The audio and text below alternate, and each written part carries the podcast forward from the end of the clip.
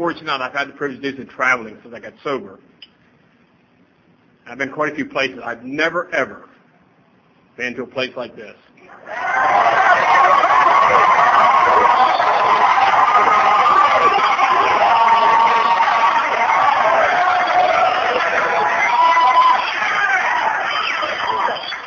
I've been a lot of places you walk in there and you feel like you're walking to a funeral parlor. Aaron, where's a dead body at around here? And that's the attraction they want to offer you. This is fantastic coming here and sharing with you. I'm getting more out of this than um, I'll ever be able to get back to you. My sobriety date, to the grace of God, Alcoholics Anonymous, uh, a very kind, loving sponsor is concerned with saving my life and not my feelings. and a lot of help from a lot of people like you is March 12, 1966.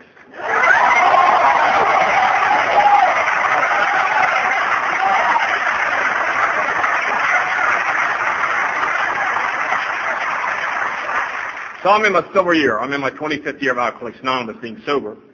I'm also a retread. My second time in Alcoholics Anonymous.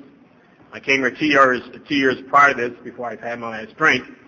I'm 49 years of age, so almost half of my entire life has been sober in Alcoholics Anonymous. Now that does not make me an authority on Alcoholics Anonymous. Does not make me an authority on alcoholism. It just means I've had a drinking over 24 years a day at a time. And I've had a lot of experiences. And I'm very, I'm convinced that it's easy to stay sober when it's easy. But it ain't always going to be easy. No one promised me a rose garden. No one said you'd come in here and happily ever after and never have to deal with life's problems. I found out that this program will meet me at the level of my needs. This program has never failed me. And I've never taken a sabbatical from Alcoholics Anonymous. I've always came here. And I thank God AA was here when I came here. I thank God, I thank God that I was able to come back to Alcoholics Anonymous after going out and getting drunk and coming back two years later. So it reminds me of a story my, my little girl. I got sober. She was three and a half years of age. She's now 27, going to 28. And she turned six years of age and started the first grade of school. And she went to school her first day. Came home. I said, Dawn, how'd you make out in school today? She said, not too good, Dad. I got to go back again tomorrow.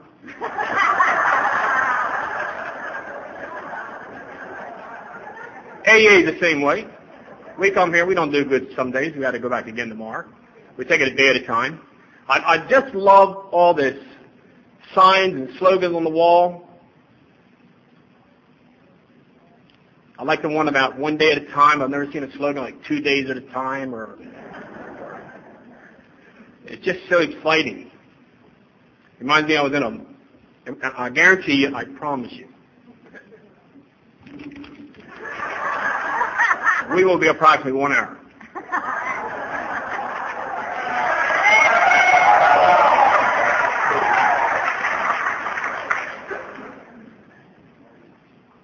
We got a dance coming up at 10 o'clock, and it reminds me when I was one of my, uh, after I came to AA, I went back to drinking, and um, there was no detox and no treatment centers around, and when you got drunk and you really flipped out bad, in my area, they just put you into a nut house, a Goonie Roost or a funny farm, whatever you want to call it, a state mental institution, a locked facility, where they take away your shoestrings and your belt.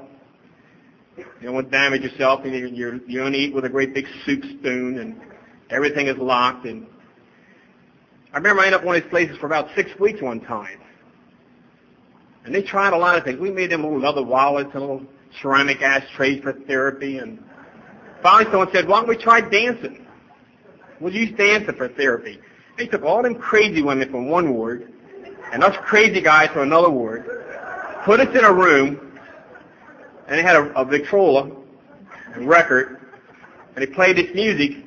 And right before I'd end up in that institution, I flipped out, I ran my fist through a bunch of windows, I tried to put my head through a concrete porch, and it was all bandaged up.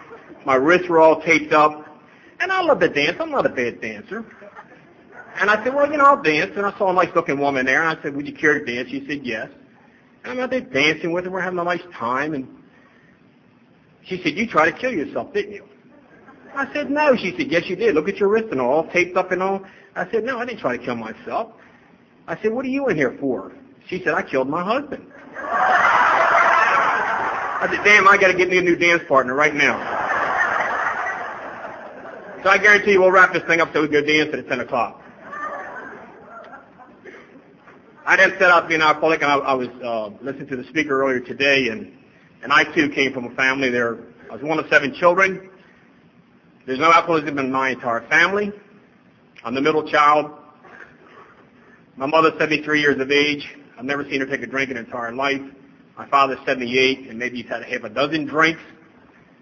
I've not seen any alcoholism or drug addiction either any of my brothers and sisters. I've got two children. I've got a son who'll be 32 years of age in July, a daughter who's going to be 28. I got a grandson who's going to be 14 in June. And um, I've never seen anyone so far at this point has any drink or drug problems. So when I took to drinking, I don't know whether I tried to make up for the whole damn family or what happened. But I loved it. And, and I identify with all the other speakers. I drank for effect. I thought the world looked better through rose-colored glasses. I was a weird, flaky, mixed-up kid before I ever took my first drink. If it not had been, you know, back in those days, there was very little drugs. If it been drugs, it would have been drugs. It would have been anything to make life more pleasant to deal with. I just felt like I never fit in. I never belonged. I come in here and I feel like I fit in. I belong in Alcoholics Anonymous. I never felt comfortable nowhere in my life I came to AA. Now, I, I know there's a lot of different programs around, and, and they, there's a big word in treatment now. They talk about dysfunctional. I spoke one night, and they said, you came from a dysfunctional home. I said, my whole damn neighborhood was dysfunctional. Cats, dogs, everything's dysfunctional. It wasn't really dysfunctional until I came along, I think. But I was just a crazy kid. And I think you got to drink to be an alcoholic. You can have all kind of feelings and symptoms and everything else. There's two things I'm convinced. Number one, you got to drink to become an alcoholic, and number two, you got to stop to get sober. It's just that simple, you know. Now I'll tell you what. I didn't have my first drink till by today's standards, a little bit late in life. I was almost 15 years of age. Had my first drink in the back seat of a 1949 Mercury. And I'm going to a party. And they put me in the back because I was the smallest and youngest the guy in the crowd. I always wanted to set up in the front right-hand seat so I can lay my arm over the window, look like I had a muscle or something, you know what I mean? and talk to the girls. But they put me in the back, and they put in the back with me two bottles of Madeira port wine. And that bottle of wine, each bottle cost 72 cents. That's a long time ago. I never forgot that because I got more out of that 72 cents than I ever got out of any Kool-Aid or Pepsi Cola or iced tea in my entire life. And I wasn't used to drinking. And I sat back there and I said, well, I might as well do something before we get to the party. I'm going to start drinking. So I started drinking. It was sweet. And next thing you know, I'm drunk. I mean, I got so drunk. I went to this party. They they, they told me things I said I couldn't remember. I said things I did I couldn't remember. I did. I remember one time I got sick. It was it, we were in a country like a, a home out in the country. I remember I leaned out the window to throw up, and thank God I was only on the second floor. I fell out the window. I landed on a big pile of gravel. Otherwise, I probably would have broke my damn neck. I experienced a blackout. I got sick the next day, and yet I found something in that bottle I couldn't find in life. And I went back to drink every chance I could. I became a daily drinker by the time I was 15 years of age. And that's tough to do in a family there's no drinking, period. You guys talk about hiding the bottle, try to hide a drunk. My parents had a real live drunk on their hands. They didn't know what to do with it. And it was embarrassing. And again, we were middle, middle, upper class people. Nice family. My father's big thing was to give us an education. And I just turned out to be like Tech's bad boy. And when I started drinking, I didn't get drunk every day, but I drank almost every day. I had plenty of access to alcohol. Kids I ran around with, one of the guys, his, his parents owned a bar. And we used to go in there, we used to take one bottle of beer out of each case and make our own case of mixed beer. And we'd drink anything. It didn't matter to me. I'd drink anything. As long as it would do the trick, it would make me feel good. I always felt inadequate. I always felt insecure. I felt like I just couldn't get it together. And when I started drinking, man, it all came together. Now, I got married when I was 17 years of age. And most people get married when they're 17 less than one or two reasons. You're crazy or pregnant. And we a little bit of both. I got married April 25th, had a son born July the 20th, a little less than three months later. And I told everybody he was born premature, six months. He weighed almost eight pounds.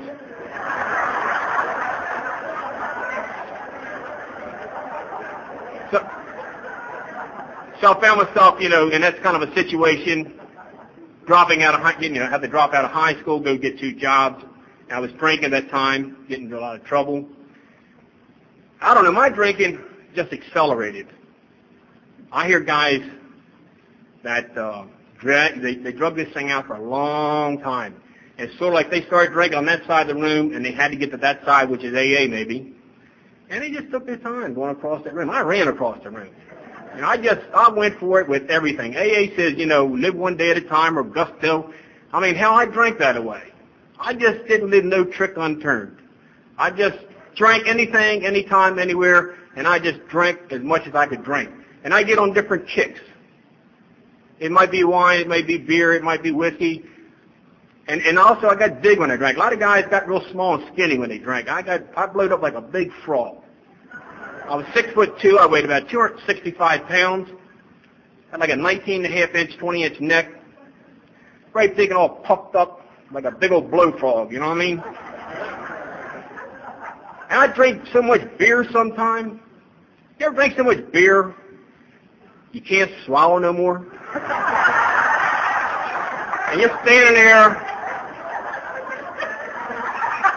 You don't want to spit it out. No. And just wait around. Pretty soon it'll go down. And because you get you drink so much like that, you gain a lot of weight. And because you're so fat, you get chapped. Your, your skin rubs together. You get chapped under your arms. You chapped in the crease of your legs. And, and I lived in a house where there was no air conditioning in the hot summer. The temperature's 100 degrees and you're sweating, you're chapped, you're drunk. I go up, lay in a bedroom on the bed, take all my clothes off, put some cornstarch in between my legs in here. Look like a big old whale beached up there somewhere. And you think you're cool.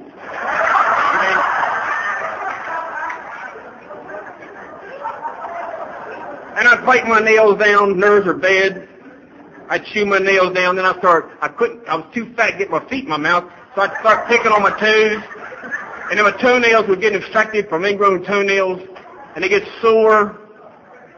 And you stand there on a beach with a 43 inch waist trying to look cool with sore toes. You bury your toes in the sand. You get in an elevator, some guy steps on your toes. They stink. One of the first things I did when I got sober, I got my toes fixed. Now, man, I go around, I kick things, you know what I mean? Good feeling. You get booze bumps, vitamin deficiency. I got sober, I, I used to talk like this all the time. My sponsor said, get your hand out of your mouth. We can't hear you. I said, I'm ashamed of my teeth. Half my teeth are knocked out. He said, save your money, get some new pearls. I saved my money, got some new teeth. Don't have to put my hand in my mouth. I, I used to stutter a lot when I came to A at a speech impediment. I used to stutter a lot. And I just found by talking fast, it doesn't happen. It's just something naturally I just do. I just talk fast and it doesn't happen. You just have to try to listen fast or some places you, some places you go down south where they talk real slow. Guys like me from the north come down there, they tape us in 45 and play us back in 33 and 30, see what the hell we said.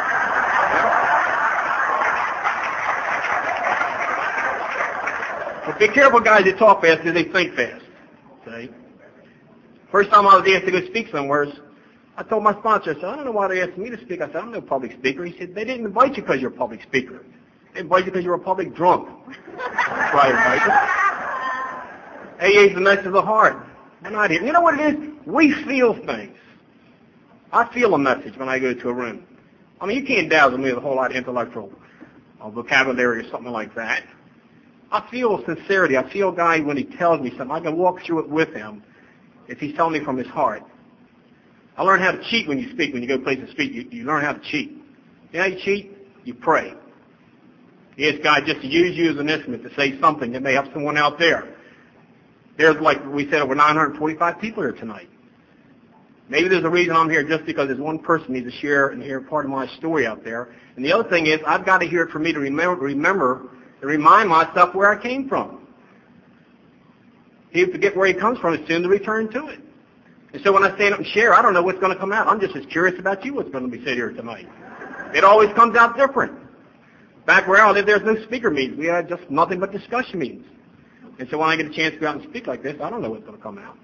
I've only got one story, but it just comes out differently. It depends where I'm at that day in my life. Anyway, I started drinking. Accelerated, get married when I'm 17. Following year, we have another child.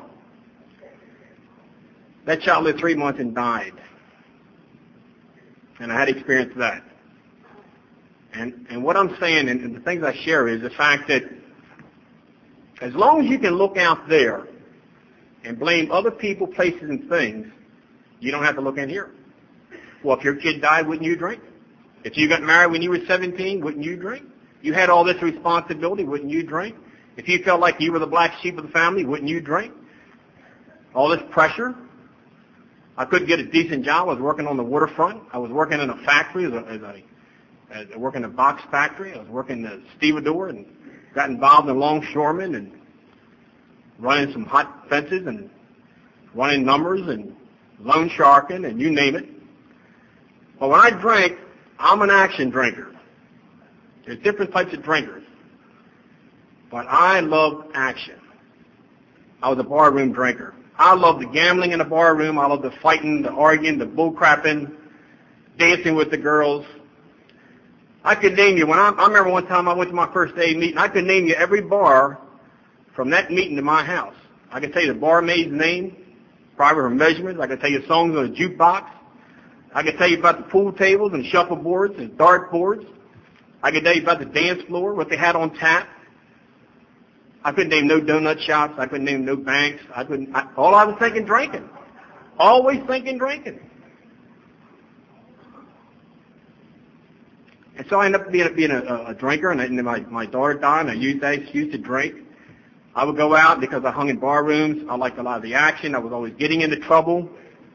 I remember when I was in a bar with another guy, and um, we were trying to make it with these two girls, but they had guys with them. And these guys come over, and we were drunk and we were mouthy, and we were telling these girls what we thought of these two guys are with. These guys came over and they flipped their wallet open and said, look, uh, we're police officers. We suggest you go ahead and leave and get out of here right now. Well, they had clothes on like me. I said, hell, I know a lot of guys got those things. I figure you go to a trade shop or somewhere and you buy one, a pawn shop or something. He said, no, we're police officers. We suggest you leave. Well, anyway, a fight broke out. And here I am, I'm being locked up for disorderly conduct, resisting arrest. They call reinforcements, verbal assault, which means I had a filthy mouth, resisting arrest, go down and book me in jail. I got a disorderly conduct in jail, being booked.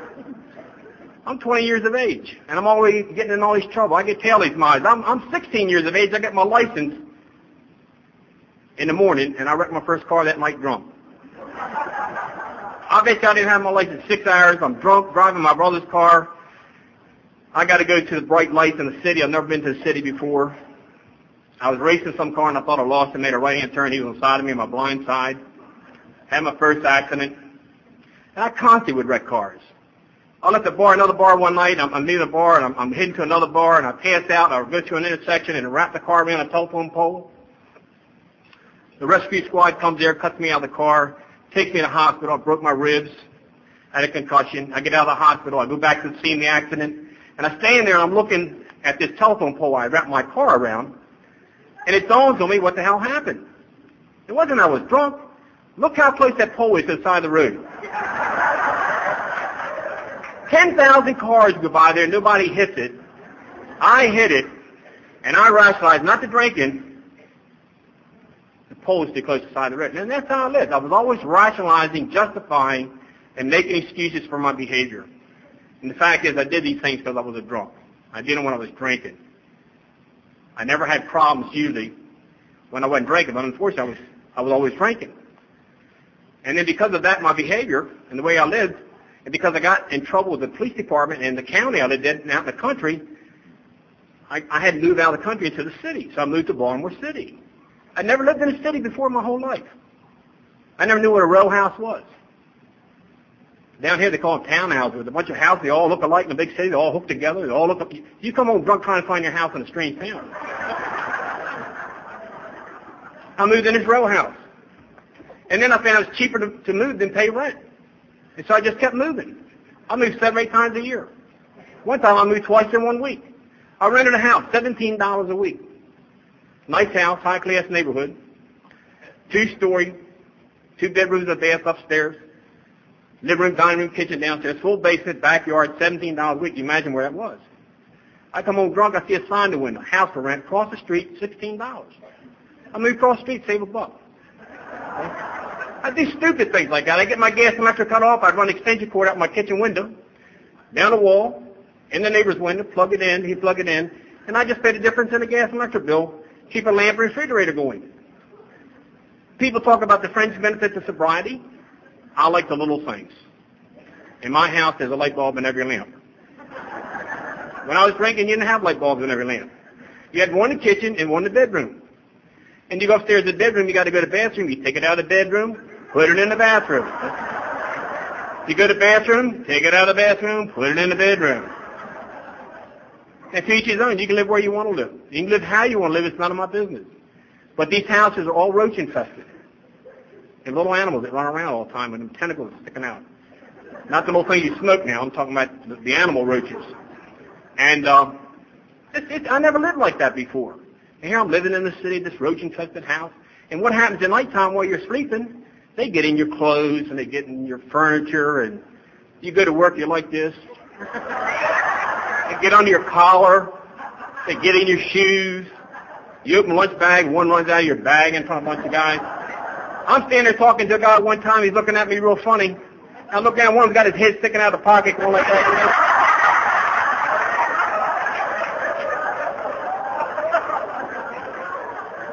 It's a hell of a way to have to live.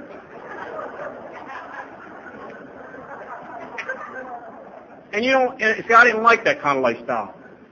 And I didn't like where I was living. I didn't like who I was or nothing.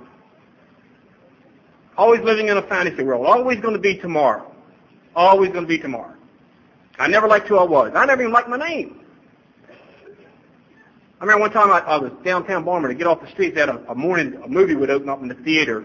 A theater would open in the, in the city like nine o'clock in the morning. I worked the midnight shift, twelve to eight. And to get off the street, sometimes I would go in this theater. And I'd always sit there and watch the theater and look on the screen, and I see some guy up there that I wish I was just like. I never liked being myself. AA says you can be yourself being sober. I remember I was watching one time, I saw this guy, he really looked cool. He'd always, he was, in the movies, he was always drinking out of a beer can. So next thing you know, I'm always drinking out of a beer can. And this guy, he smoked, and I didn't smoke. I didn't know that much about smoking. I was too busy drinking. And he looked cool. He always have a cigarette hanging out of his mouth, a can of beer. I said, damn, I think I'll be like that. I, I, I forgot. See, I'm riding my car. I'm driving my car one day. I'm going down the highway. I got a can of beer, a steering wheel, and I got a cigarette hanging out of my mouth. And I see the big ash growing on in the cigarette. I don't know what to do with it. I don't want to let go of the beer. Don't want to let go of the steering wheel. I'm looking down this ash, so I just go. And I blew the flame right in my nose. Knock the hell out of me. I walk around, look like six weeks, I got a booger hanging out my nose for about, yeah.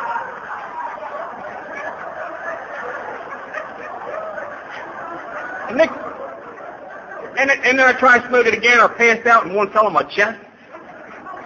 Fell on my pants. I said, hell with smoke. Smoke's going to kill you. Great. You know what I mean? So I, never been a problem with me. I quit smoking when I got sober. I ain't going 25 years. It just ain't no problem. So anyway, I ended up getting into a lot of trouble. I was an action drunk, a fast, wild, crazy drunk, always out there looking for trouble, looking for some action. If I couldn't find no action, I'd make some action. Always looking for something. Always chasing something. Don't even know what I'm chasing most of the time. If I found it, don't even know what I found probably. But I'm always out there looking. I'm one of the guys that sit in the bar and I get drinking. Love to sit in, in a bar with a lot of blue lights and all. I sat there and I looked at myself in the mirror and I was big and fat. The more I drank, the thinner I got, and the better looking I got. I played in songs on the jukebox, Mr. Lonely. I just knew as a matter of time I'm going to get, I'm going to get discovered. Just living in a fantasy world. Anyway, in 1964, I came off of a bad drunk. I'd been on it for about three days. And I reached a point that I was thinking about committing suicide. And I didn't have the courage to do it. And I'm driving this car, and I want to pull it in front of a tractor and trailer or hit a concrete abutment or something just to get out of this lousy world I'm living in, and my parents would be happy, and and everybody would be be happy, and, and, and I just do them all a big favor. And I didn't have the courage. And I don't know what happened, but I was attracted to a small church on the side of the road, and I just felt like at that time I needed to talk to somebody or do something before I really did something stupid. I turned off God a long time ago, and um, I didn't want to hear about God. Uh, I figured there was a guy up there. Why is he taking my daughter away from me? Why is he letting all these things happen to me? I don't want to hear God business. You know, I used to get drunk and I'd raise my fist at God and, and raise and cuss him and, and, and rant and rave and just act like a, a maniac. And uh, but here I was attracted to this little church, and I went in and I talked to this preacher, this church. He's a neat little preacher. He's sitting there trying to be a preacher. He wasn't a counselor or trying to be a lot of those things, just a little preacher in a little church. And uh, I told him what was going on in my world. And the other thing I did that was unusual that day was I took pride in never crying. You don't show your feelings. I remember I was working with my father one time. He was uh, in construction work, and I went and helped him make some money. And we were putting down some hardwood flooring. And he'd put a nail down, he and I'd lay the boards out. He'd go nail them down, and and he said, "You'll be able to do this one of these days." And um, he's nailing away, and bang! He hit his damn thumb, and it busted his thumb. Bloodshot out of there. He got wraps a handkerchief around it, picks up his hammer, starts nailing. I said, "Don't that hurt?" He said, "Nah, that don't hurt." So I'm starting to do it now. I'm starting to nail this board. And I hit my thumb. I "Damn, that hurt." You know. But you, I was told you don't show your feelings. You don't, you don't cry. Big boys don't cry. Sissies cry. Little punks cry. And uh, you don't cry. And here this day when I talked to this preacher, I put my head on a, a table like this, and I cried openly for the first time in front of another human being that I didn't know what I was going to do. My life is so screwed up. And the guy said, look, you got a lot of problems. He said, your biggest problem seems to be your drinking. And he said, I got a member of my congregation who's a member of Alcoholics Anonymous. Maybe this guy can help you. Now, I didn't know no more about AA than I know about hitting a hockey puck. Okay? So I said, well, okay, whatever you say. So he introduced me to this guy named Larry who took me to my first AA meeting. And that was in 19, I guess like February, March 1964. 23 years of age, not quite 24. And I went in, and I'll tell you what's beautiful about Alcoholics Anonymous. We've got a lot of phonies in here. And they don't throw none of us out. None of us. And I was as phony as a three dollars. I used AA, and I got the heat off. I went in, and I was hurting, but it dawned on me after being in here for about a week that you people were pretty damn serious about staying sober. And I wasn't. In fact, I'm wondering, how can I get out of here? I made a commitment to these people. How can I come out of here? And so what I did, I went around and I told everybody I was in AA. Oh, my mother, she got a little tear in her eye. My wife's happy. The bill collectors are excited. My boss says, gee, you won't come in late and leave early and miss time. I'll get a day's work or night's work out of you.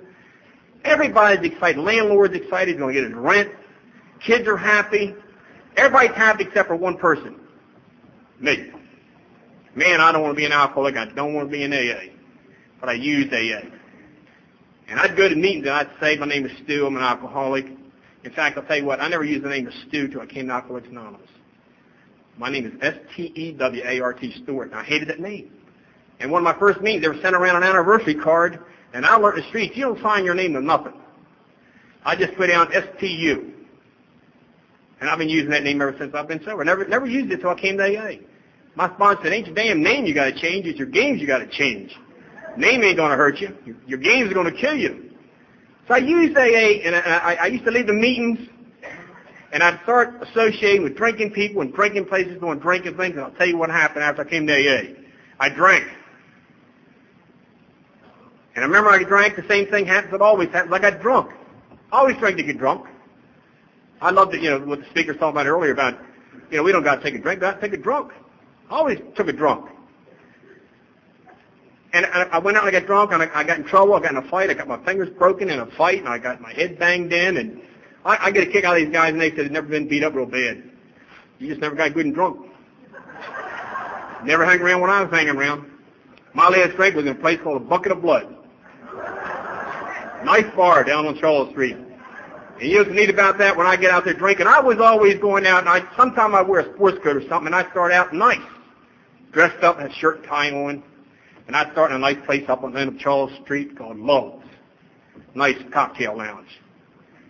And it's so boring in there, you know what I mean? There ain't much action going on. And I go to, you know, less gals, and and, and, and when you're in Love's, you go in the bathroom, and even in a nice place, you're careful about picking up diseases in bathrooms and toilets. So you go and use the bathroom when you get finished, you sort of flush it with your foot. You don't want to touch a, touch a dirty toilet handle or anything like that. You know what I mean? Well, before the night's over, I'm down on Eutaw Street, drinking in the Eutaw house. And they got a toilet in there, looked like it hadn't been cleaned in three years. And I'm down there hugging the thing. I'm thinking, how far can you come from Love's where you're flushing toilet with your foot to kissing the toilet bowl to keep your head off the floor? Just crazy. So I get drunk after, after coming to AA. You know what? Sometimes you go to meetings and you hear people talk about having a slip after coming here and then coming back. Sometimes you hear so much about it, you think you got to have one to belong here. And I'm telling you, you don't. You never have to drink again unless you want to. Even if you want to, you don't have to. You may think you, sometimes you say, well, maybe I need to get a drunk, one last drunk. You don't need to get drunk. You never have to drink again unless you really want to. It gets down how bad you want to be sober. And I remember I came off that drunk and I came back to AA and I told my sponsor how sorry I was I let him down. He said, whoa, whoa, whoa, whoa. He said, go in the bathroom real fast and look in the mirror, take a good look at Stu and come back and look at Larry. And you see who let who down around here. So I'm twice your age and I guarantee you I look better than you do tonight. Guarantee I feel better than you do tonight. You take a drink, you let yourself down. If you want to stay sober, we'll go to hell for you. If you want to get drunk, you go to hell all by yourself. How bad do you want to stay sober? Anyway, cut a long story short, I said, I don't need AA. I'll go back and I'll do my own thing. And I'll tell you, my own thing damn near killed me. Within six months after I went back to drinking, I never came back in and out of AA. I just went back to drinking. And within six, seven months, I was into a nut house. I got arrested again. I lost my family. And I just ended up just crazy. It took me almost two years before I came back to Alcoholics Anonymous, which is March of 12, 1966. And I've been here every day, ever, ever since, a day at a time, since that day. Now, what I made a decision when I came back is obvious. What I did before never worked. So maybe I better approach this a different way. And what I decided, looking back on it now in retrospect, I couldn't see it then, was I joined Alcoholics Anonymous. I got NAA AA and not around it. And what I mean by this, I'll give you an example. Go back to your room tonight and you pull your bed out in the middle of the floor if you can do it. And you can walk around that bed all night long. You can touch it, get in there, smell it, look at it. It don't mean a damn thing till you get in it. And you can come around AA till you're blue in the face, but it don't mean nothing till you get in AA.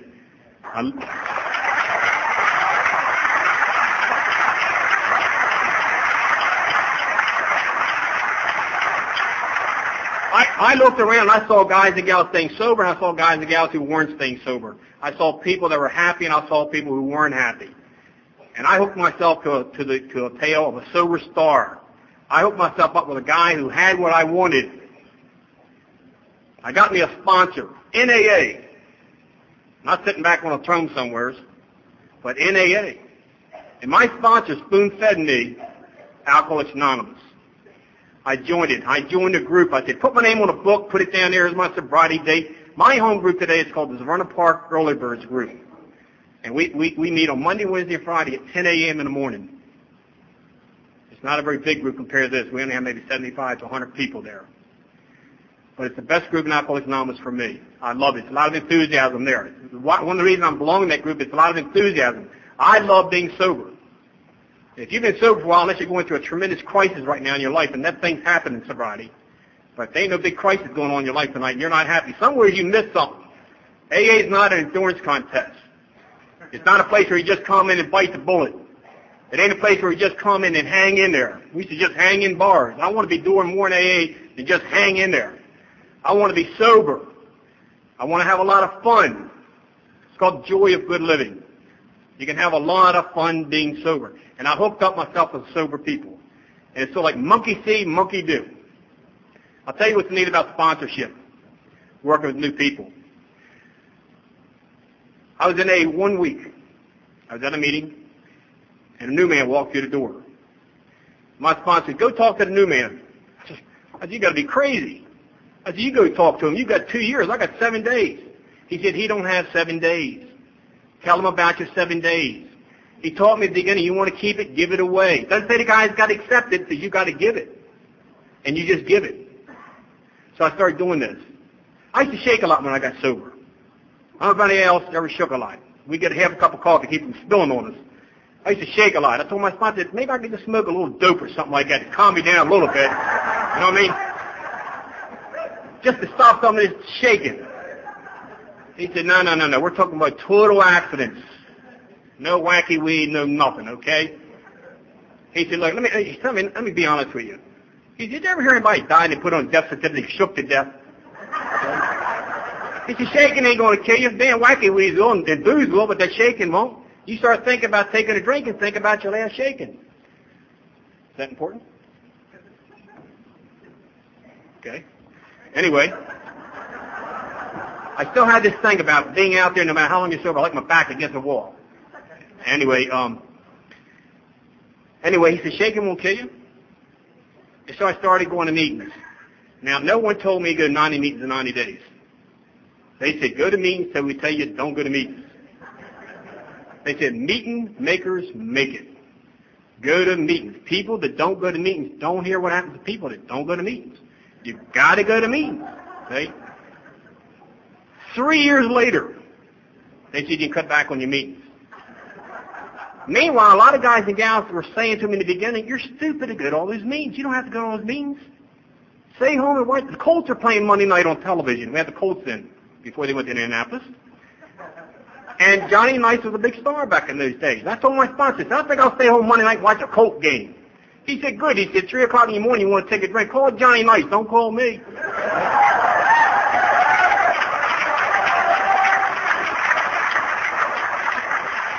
I said, I'll see you at the meeting. I lost my license when I was drinking. They repossessed my car. I was working in the factory. I stayed sober one year, got my license back,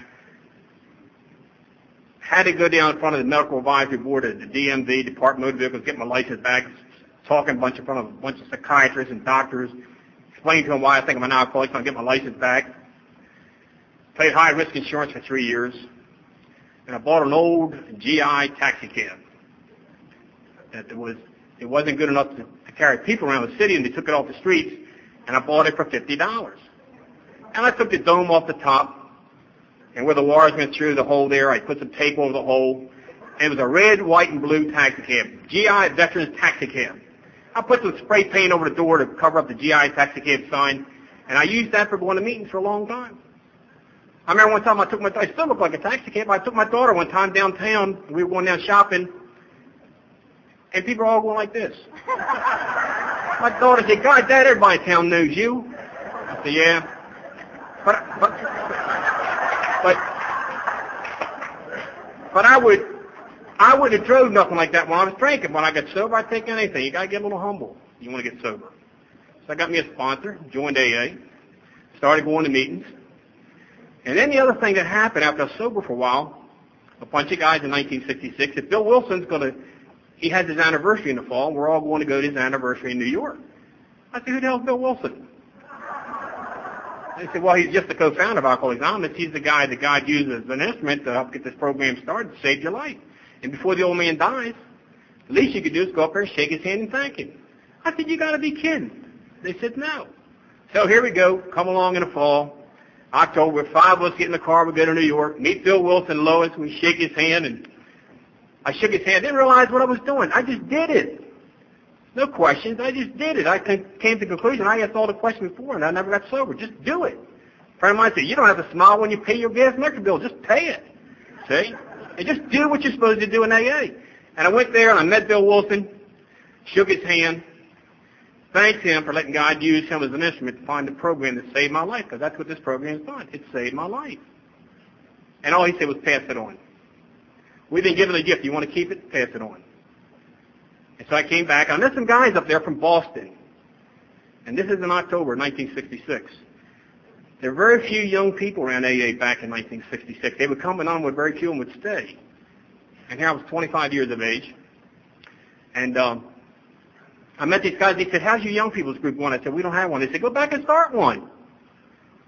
And so I went back and with two other guys, we started the Under 35 group as a young people's group in Baltimore City. And, and the group would be 24 years of age this October. And what happened, it got me a chance to get involved and get active. And then next thing you know, all these old drunks, like me now, they would bring these young drunks to me. And I started working with a bunch of young drunks. And they would always say, well, where's all the other young drunks at around here? All I see is a bunch of old drunks around here, 50, 60, 70 years old. Where's the young ones? I said, they're in Dundalk, Maryland. We'll go to Dundalk Tuesday night, and I'll show you some young guys. There weren't no young guys in Dundalk. I wasn't lying. I was just romancing the truth just a little bit. So we go to Dundalk. They said, where are they at? I said, they're in Annapolis. The Annapolis Friday night meeting. We'll go to Annapolis Friday night. I get it. And all we're just trying to do is buy them some time. Just show them that if they can hang in there for a while. Then there'll be two of us young guys, and three of us young guys, and five of us young. It would, it would just, it would take time. I just try and buy them some time. Well, I'll tell you what's fascinating about Alcoholics Anonymous. 24 years have gone by. I work with a lot of older drunks now. I work with guys, sometimes I, I got a guy sponsor came to his first meeting, he was 71, he's sober six years now. Another guy who's in his 60s. I'm taking these old guys to meetings. You understand? Where the hell's all the old people at? See? All I see is young people. I said, they're in Dundalk. All we're trying to do is buy a little time, romance the truth a little bit there. We're not lying to them. So it's exciting. So I started working with a lot of young guys. And what happened was my sponsor would tell me things like, easy does it. First things first, live and let live. Learn to mind your own business. I start working with these new guys. They say, I say, well, easy does. He said, what's that mean? I said, oh God, now I got to learn what AA is all about. Right? Then I found out there's a difference between the program and the fellowship.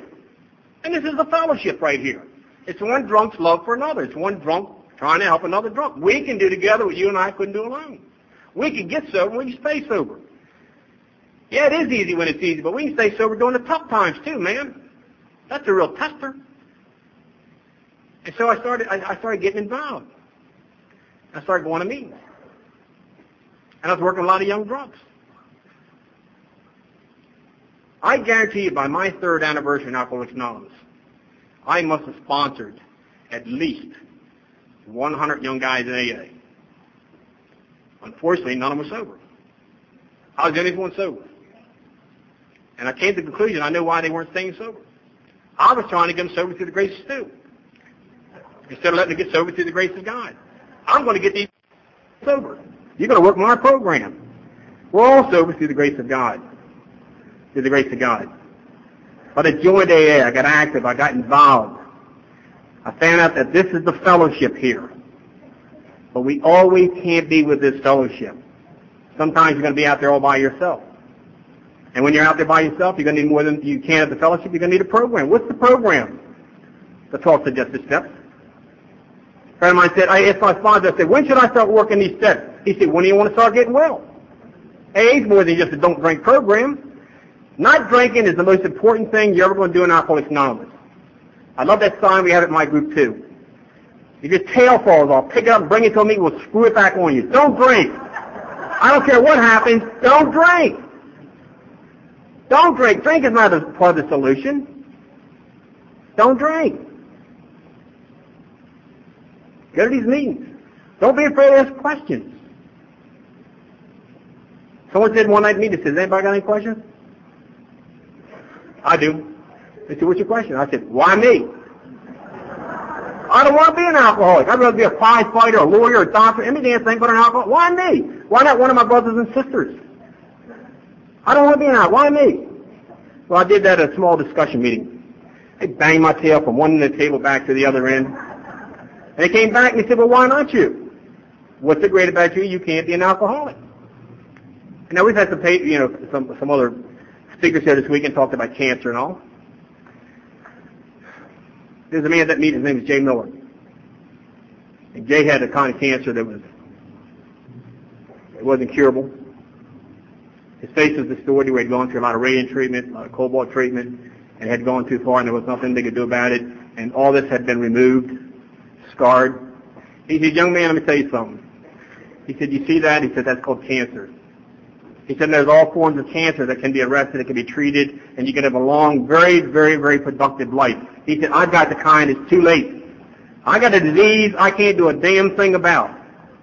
You got a disease, all you got to do is stop drinking and start living. Thank God if you're going to have an, an illness or a disease, it's called alcoholism.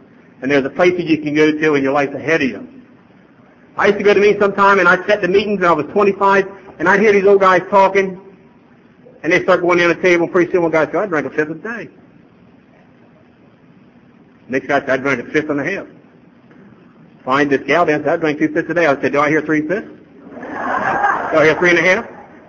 It's almost like it's a, it's a contest on how much you drink. It ain't how much you drink. It's what it does to you. I was at a meeting one night and heard a guy say, it's the first drink that got me drunk. I had my sponsor. I said, he must be a sissy. I mean, how do you get drunk on one drink? That's the stupidest thing I've ever heard in my life. I said, Ed, it took me 17 drinks, three six packs or two fifths. I never got drunk on one drink in my life. That's I was drinking out of a gallon damn glass. And that guy either a sissy and doesn't belong here. How he got drunk on one drink, I'll never know. Ed said, I'll explain to you after the meeting. That's what sponsors are for. They explain things to you after the meetings. So we go home, we stop at his house, we walk back, and he had a wood shop in the back of his house.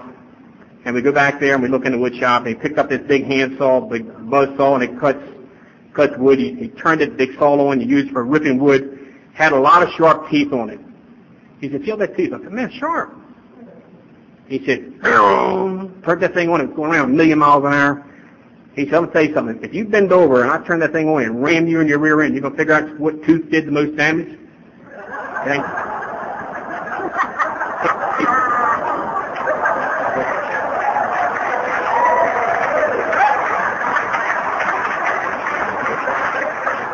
He said, maybe the 17th tooth, or the third tooth or whatever. He said, it's the first one. If you don't start drinking, you ain't got to stop drinking. You don't get in the jug, you ain't got to wonder how to get out of the jug. And then I got thinking. I went to a meeting one night, the guy said, when you have to do this one day at a time. And then he's talking about his anniversary next month. He said, do it one day at a time. I'm thinking, one day at a time? I don't know about you guys, I'm 25. Suppose I live to be 75 years old. 50 years without a drink. How the hell am I going to stay sober 50 years? I came in March. You're not worried about Memorial Day. I'm worried about the 4th of July and Labor Day and Christmas and New Year's. They said, we'll tell you the secret on how to stay sober during those holidays. The secret is don't drink. That's the secret. Don't drink. They said, you don't have to stay sober 50 years. You just have to do it today. Just do it today. And they kept it very simple. They kept it very simple. You don't take the first drink today. You keep it very simple. The other thing I heard is very helpful to me. They said, you're going to get as well as your secrets that you keep. You got to get rid of your secrets. We all have secrets. How bad do you want to stay sober? What lengths are you willing to go to? What price you want to go to? I said, what's it going to take for me to get sober? They said, everything you've got and then some. It's easy when it's easy. And I know not drinking is the most important, but A is more than just don't drink. You're going to stay sober just for a while and some activities around here, but I'll tell you what, when crap hits the fan, you got to deal with some tough things out there. You got to find out what you got going for you. And so I just started staying sober, going to meetings, and my whole life started changing. I got sober. I went back to night school. I finished up my education, my high school education. My parents were, uh, my father took pride in all his kids getting at least a high school education or college education. And I never liked my father until I got sober in Alcoholics Anonymous. I'm the kind of kid that I go somewhere with my father, and my father, someone says, gee, you got a big son. He's like, I got one bigger than him home. I go somewhere, they say, gee, he's a pretty smart boy. My, my, my daughter's smarter than he is. I, I, I had a hard time dealing with that, And I just had this attitude with my parents. I was sober in AA for a while. I told my sponsor, I said, you know what, my father, my mother has never once told me they love me. He said, when's the last time you told them? He said, let it begin with you. You go tell him. I'll tell you what happens now over these years. I meet my parents and they, they we end up never in a conversation or a letter or anything that we don't say I love you. And it just started by saying I love you. And it just takes time. I called my mother up and I was so excited last time I the second time I got in AA, I remember the first time I told everybody that I, I was um, getting sober, that uh, I let them all down. So this time I think I'm going to keep it real low keyed. And I remember I went back and I finally got sober. I was sober for a while, and I called my mother up. and said, uh, "Mom, I'm back in AA, and I think it's for real this time." And and she said, "You don't know how much your father and I prayed for you. There's a lot of people prayed for you." So my life started changing. I found myself, you know, going to work. Found out that you know you can change yourself. You know, I, I think recovery is an inside job, but it starts on the outside by cleaning up. I started taking a bath every day. A little simple thing like I used to take a face bath take a face rag and hit here again your creases, your crotch, your under your arms, your teeth, and just don't have tight time to take a bath. You got to get out there and get where the action is. Start taking a bath, start brushing your teeth, combing your hair. I used to go to meetings all the time. I was, I, I, could, I was always squinching. My sponsor, what the hell's the matter? I said, I can't see. He said, get some glasses. I said, I look, I think I look better without them. He said, you ain't anyone no damn beauty contest. You're in here to be sober. I used to go to meetings sometime, and I told Ed, I was going to meetings, I said, these people won't shake my hand. He said, get it out of your pocket. Put it out there. Sponsors give you the most simplest answer for the most complicated question. He soon said in the Alcoholics Anonymous, he said, get into the steps. The steps is where the recovery starts at. The first three steps is dealing with getting right with you and God. The next four steps is your inventory and defects of character, shortcomings. You're dealing with yourself. Get right with you and God. He said, then you get into your men's steps and get right with your fellow man. And then you sort of maintenance toward the last three, but comp, you know, using all of them through that, that process. Anytime I say that, that I've gone through a difficult time in my recovery, I remember I went back, told my sponsor I was having a lot of marriage problems. I said, maybe I should take a fourth and fifth step about this problem. He said, no, go back to the first step. He said, you're working a half-step program. You're sitting here meeting your perils of alcohol, period. He said, your life's completely unmanageable. The second step you think is crazy. Where's God's will in this thing? God's now all of a sudden he's turned out to to be your steering wheel, now he's a spare tire. You better take a good look at yourself then. Let's talk about it. It's obvious that your defective character shortcomings are really running crazy, and you've hurt some people and you owe some amends. You can take those steps and walk through it to any kind of a problem in your life. If you're having a problem, it says somewhere the answer's in the steps. Go to the steps. And we got involved in step meetings. My whole life started changing. We got about 10 minutes.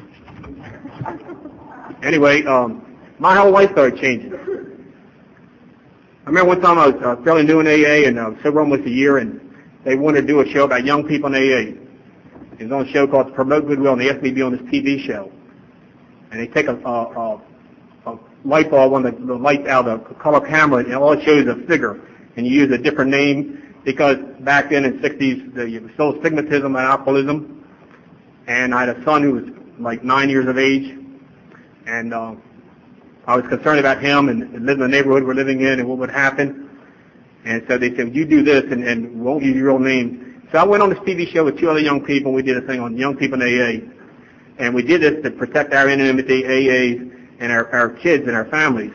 And um, I didn't know about it, but meanwhile, my son's home there. He sees me on television. He's running up and down the streets yelling there, my father's on television, my father's on television, you know. He'd go to school he'd write all AA. He used to write girls' names on his book. He'd write AA all his book. Our whole life changed. My life changed. I got active. I got involved. I joined Alcoholics Anonymous. I've stayed active. I've never ran away from AA. When I've gone through difficult times, I ran to AA. I would increase my meetings. And um, I've had to deal with a lot of setbacks since I've been sober. I've gone through career changes. I was sober about 14 years in AA and went through a career change and decided I, I no longer wanted to work on the waterfront in the factories. And I, some people kept saying you ought to get into sales. So I was running around with a guy who was a real estate agent and a broker, and he said, "Why don't you try real estate?" Well, you know, let's face it, 10 years ago, the market was terrible. Everybody's getting out of real estate, and I got in it. A friend of mine said, you're a bramble goose. I said, what's a bramble goose? Said, you ever seen a fall, a big flock of geese, they're all heading south in a big V, they're all, there's one damn dumb goose going north. And then, and then, the, and then the spring, they're all going north and one dumb's going south. He said, that's, he said, everybody got out real estate and you got in it. I thought I could just time it perfect and I had enough money to carry me that when the market broke, I was going to make a ton of money. Unfortunately, I went broke. So I've been broke. I was 14 years sober, and I've got to go do a meeting on the other side of Baltimore City. I don't have a dollar to go through the tunnel. I go shopping. I look down there. We see some steaks. I say, I'll get you next month to buy some liver. We'll get some chicken. I know how it is to be broke and be sober in Alcoholics Anonymous. Bad business decision. I had some health problems since I've been sober. About nine years ago, they thought I had cancer. I had a big lump in my chest. I was listening to you talk about breast cancer, and I went to a doctor, and I had a big lump was coming up in my chest area, and they said, we think you've got cancer. We're 99% sure of it, and we're going to have to operate on you, put you in the hospital right away. I said, what is it? He said, breast. I said, man, don't get breast cancer. I want John Wayne cancer. You know what I mean? I mean, how am I going to go tell people I got breast cancer? You know what I mean, it's about that time also, we had a little politician in Baltimore City who got picked up for a homosexuality act. And first thing he yelled was, I was in a blackout. I'm an alcoholic. I go to AA. And, and they put it in the newspaper. I go to work and everybody says, and then some guy writes an article about alcoholics have homosexual tendencies sometimes. Guys at work me that say, hey, I, I see the alcoholics have homosexual tendencies sometimes. I said, yes, they do, you know. if you fight them, you're going to lose, I guarantee you. So anyway, um, I end up, they think, I, and I, I got to get a mammogram. That's tough to do with a chest, you know what I mean? A guy. And uh, I went through all these things. And um, I end up um, going to hospital. And um, the support that you get in Alcoholics Anonymous was unbelievable. I mean, they thought maybe the mayor of the city was in that hospital room. I mean, there was drunks coming and going. Hell, we had our own coffee pot in there. I chaired an AA meeting the night before my operation. And I never once prayed I didn't have cancer. I asked God, just give me the grace to accept whatever it is. If it's your will that I have cancer, then so be it. I should have died a long time ago, man. I've seen things I came out of. It's unbelievable. Accidents and different things. I said, just give me the grace to accept whatever it is. The doctor says, I'll tell you what, when you wake up in the recovery room, he said, if you can lift your arm up, it wasn't, it wasn't malignant. If you, can, if you can't, then we've had to go take lymph nodes out and everything else, and, it, and, it, and it's it's for you, particularly males, because you don't have a breast area for it to grow in. It grows internally and gets through your ribs. We're going to have to take out some ribs, and your prognosis, you maybe got three to five years to live. And I went in with that. Talked to my sponsor about it. Took a little fifth step, cleaned up. The day of the operation, a lot of the guys I sponsor, my sponsor, some other friends were there. The room was full of people. Did the operation, came out of it, Doctor walked out and he said, I can't believe it. He said, the last thing we want to do is cut on him. I can't believe that that thing wasn't malignant. We were, we were sure that that thing was malignant, wasn't it? One of the guys I sponsored, you kidding me? He said, man, power of prayer. That's what it was, Doc. Power of prayer. We were all praying. Doctor said, oh, I don't know about this. He said, bull crap. He said, you give us two more days away. we were praying, you wouldn't even have a cut on him.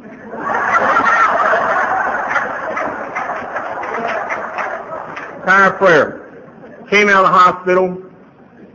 Nancy and I was going through a lot of marital problems at that time. We are going to try a geographical cure for our marriage. Sold our home. We're going to go to California. I visited out there a couple times. Had a chance to travel out there a couple times. We're going to go out there. Maybe things would be better for us out there. Sold our house. Middle of the night, my, my gallbladder blows out. I wake up. I'm all puffed up. I think, my God, I'm having a heart attack go to hospital, and, my, and I evidently had a big stone in my gallbladder, and it broke loose, and it clogged up the opening of the gallbladder. Just sitting there pumping, nothing going on.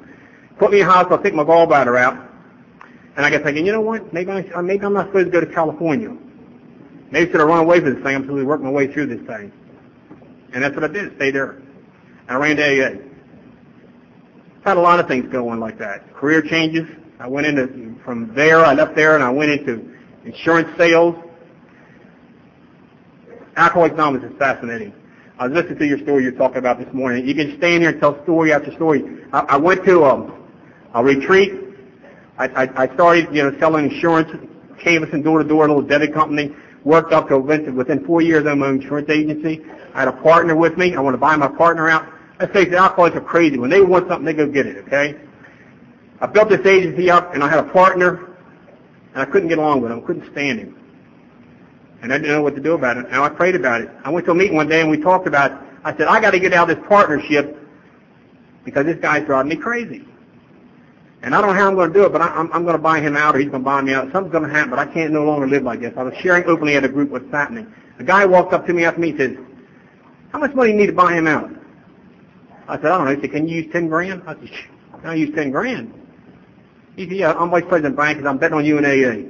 Bought the guy out next day or within a couple of days and uh, whipped that agency up. And from there, I ended up going into marketing and, and from there now what happened, I ended up uh, I still do some marketing, but I ended up, uh, we learned from everybody. I ended up sponsoring a guy in AA. He said, what are you doing for fun? I said, what do you mean? He said, all I see you do is go to work and go to AA. You ain't playing golf, you ain't doing nothing. What are you doing for fun? I said, nothing. He said, I said, what do you do for a living? He said, I buy and sell old postcards, these penny postcards. I said, you gotta be kidding me. He says, no. He said, you get the thrill. He said, you're the kind of guy like me get a thrill of the chase. No matter what you look, it's like the fox and the hound. Once the fox catches, the hound catches the fox. Where do you go from there? I've always got the thrill of either chasing a woman, a commission, a position, or something. And then when I catch it, I don't, I don't know where to go from there. I'm looking for a new chase. I'm always looking, chasing something. And most of the time I don't know what I'm chasing. And when I find it, I, I'm not satisfied. So he said, you know, you need, you need to get into something. So I found myself going with him. I went out. I started getting involved with little penny postcards. You go in a little antique shop and you pick them up and you look at the picture and if it relates to something, you buy it. And, and I just started collecting. This thing, you know, I got 36,000 postcards. We're compulsive. And so I just started taking a couple to a show, and he has some shows. I went to first selling them at a show. Next thing I know, I'm buying, selling postcards, and I'm collecting postcards. And I get to, I go out and I chase postcards now. Little certain cards I look for. And it can be financially rewarding. It can be a lot of fun. There's a lot of history the excitement is I find one, I say, oh man, there's one, wow. Get a little high. Then you go look for another one. You don't get shot at. You don't get, you know, nothing bad happens to you. You don't have to worry about your reputation. And so I get excited about it. I've been doing it for over a year. I'm in town and God, uh, uh, Donald and, and, uh, and Michael took me out today. We had a break and went out looking, found some postcards in the antique shop and take some back with me. And I'm always collecting these things. I love it. And, um, it's a lot of fun. And I don't know where that's going to take me. I didn't, I didn't look for that, but it just happens to come along. I've gone through a lot of other changes. A year and a half ago, uh, I mean, three and a half years ago, Nancy and I decided to buy a house. We were still having marriage problems from 10 years ago. We're trying to work our way through it. We decided let's go buy a new house. And there's a little development where I live in today called Zerona Park. And uh, I never liked to live in, I, I used to hate that neighborhood. It's old Zerona Park, O-L-D-E, old Zerona Park. It's where the money people were. And I'm not a money guy. I'm just a regular guy. But I had a real estate license too that I kept up, and I found a deal on a house, and now I bought it. I never thought I'd live in a neighborhood like this. I mean, when I was a kid, I used to go in there and beat up the little rich kids.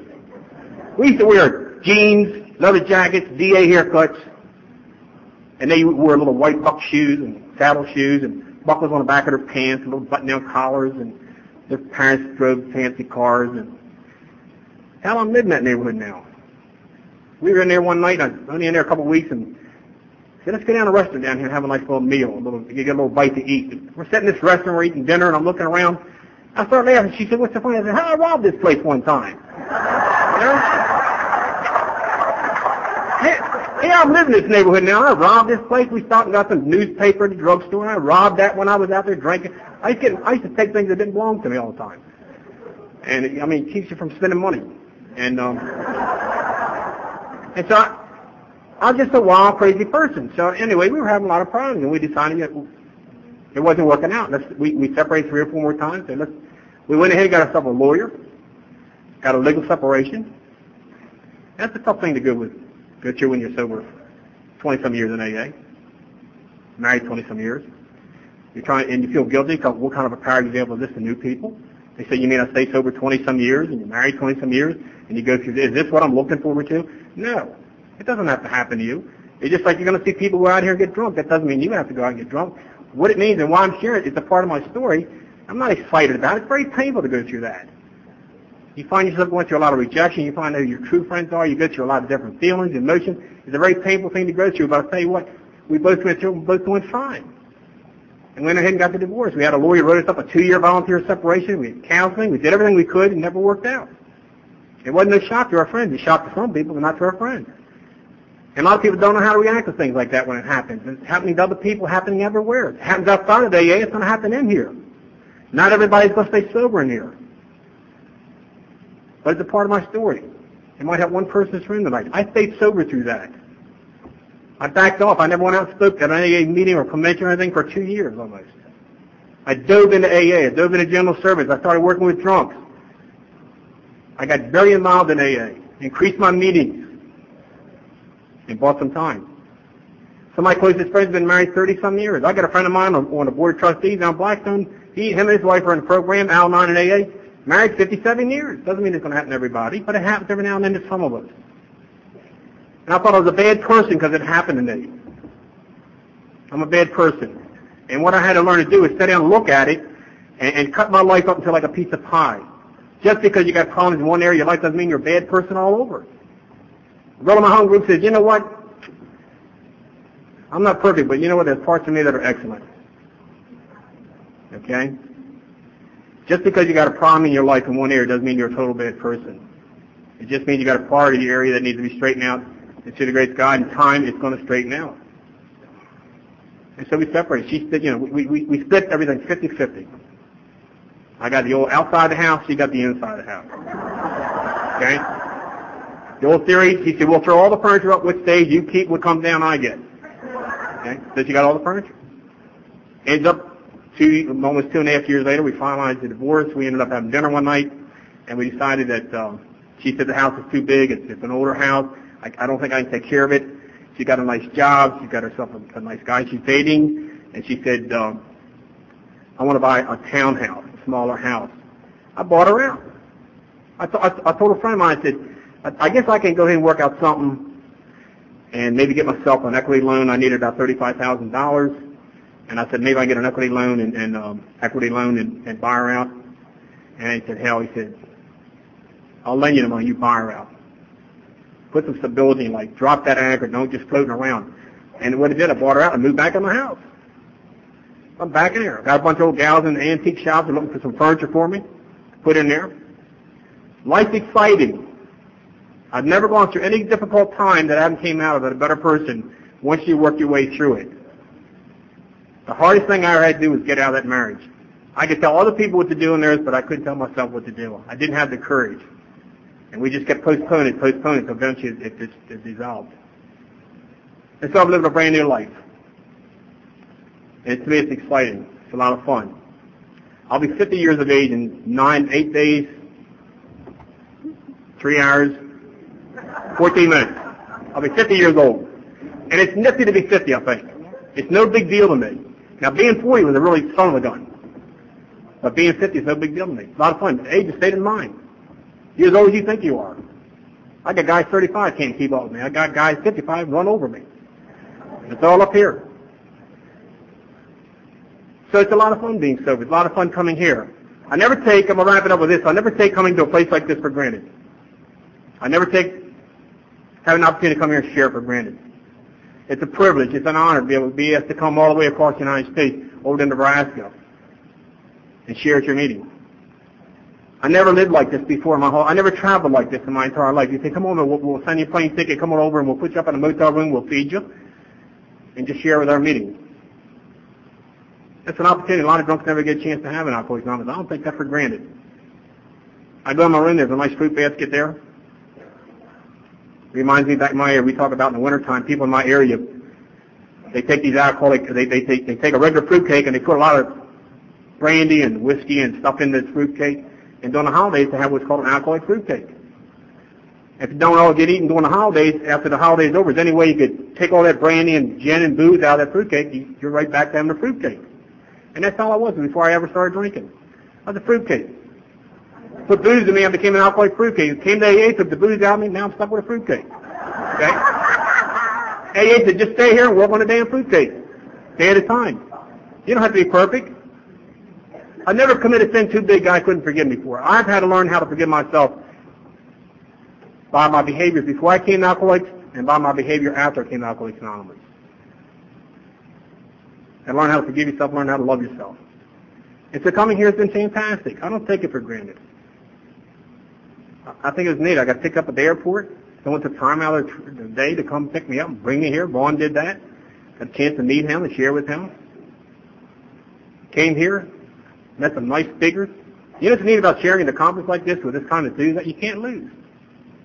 I'll tell you something. If you ain't bought this, if this conference is sending a message out to you out there with the speakers coming up here, if you ain't bought it before I came up here, you ain't gonna buy it from me. You can't louse it up.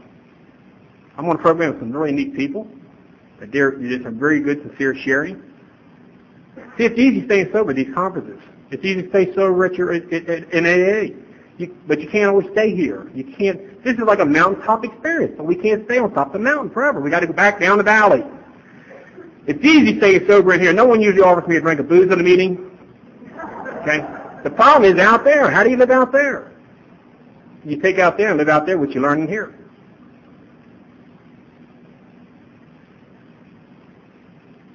And so it's nice. When I was drinking, I couldn't get out of Baltimore City.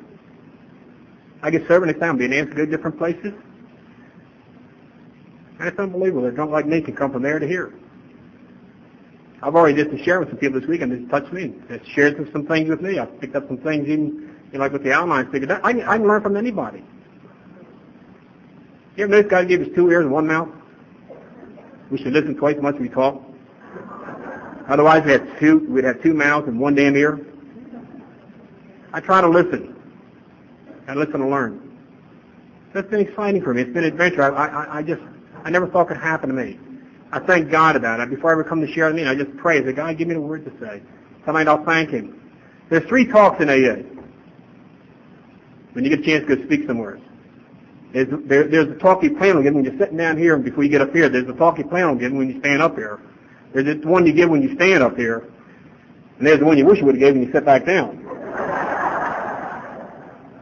The hardest thing you're ever going to have to do in Alcoholics Anonymous is show up. Show up, grow up, and shut up. And I want to thank you for allowing me to just come here and share this time with you. And hope someday if you come to my way, I can treat you as half as good as you treated me. You're going to be treated fantastic. God bless you.